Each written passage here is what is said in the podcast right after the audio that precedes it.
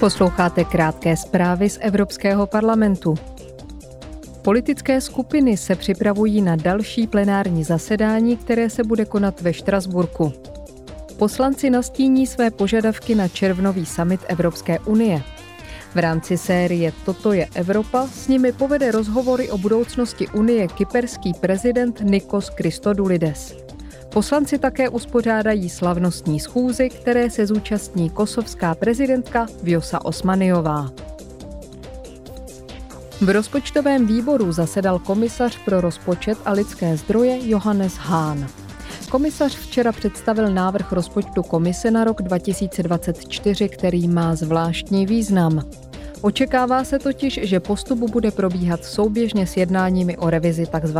víceletého finančního rámce, tedy dlouhodobého rozpočtu Unie na období 2021 až 2027.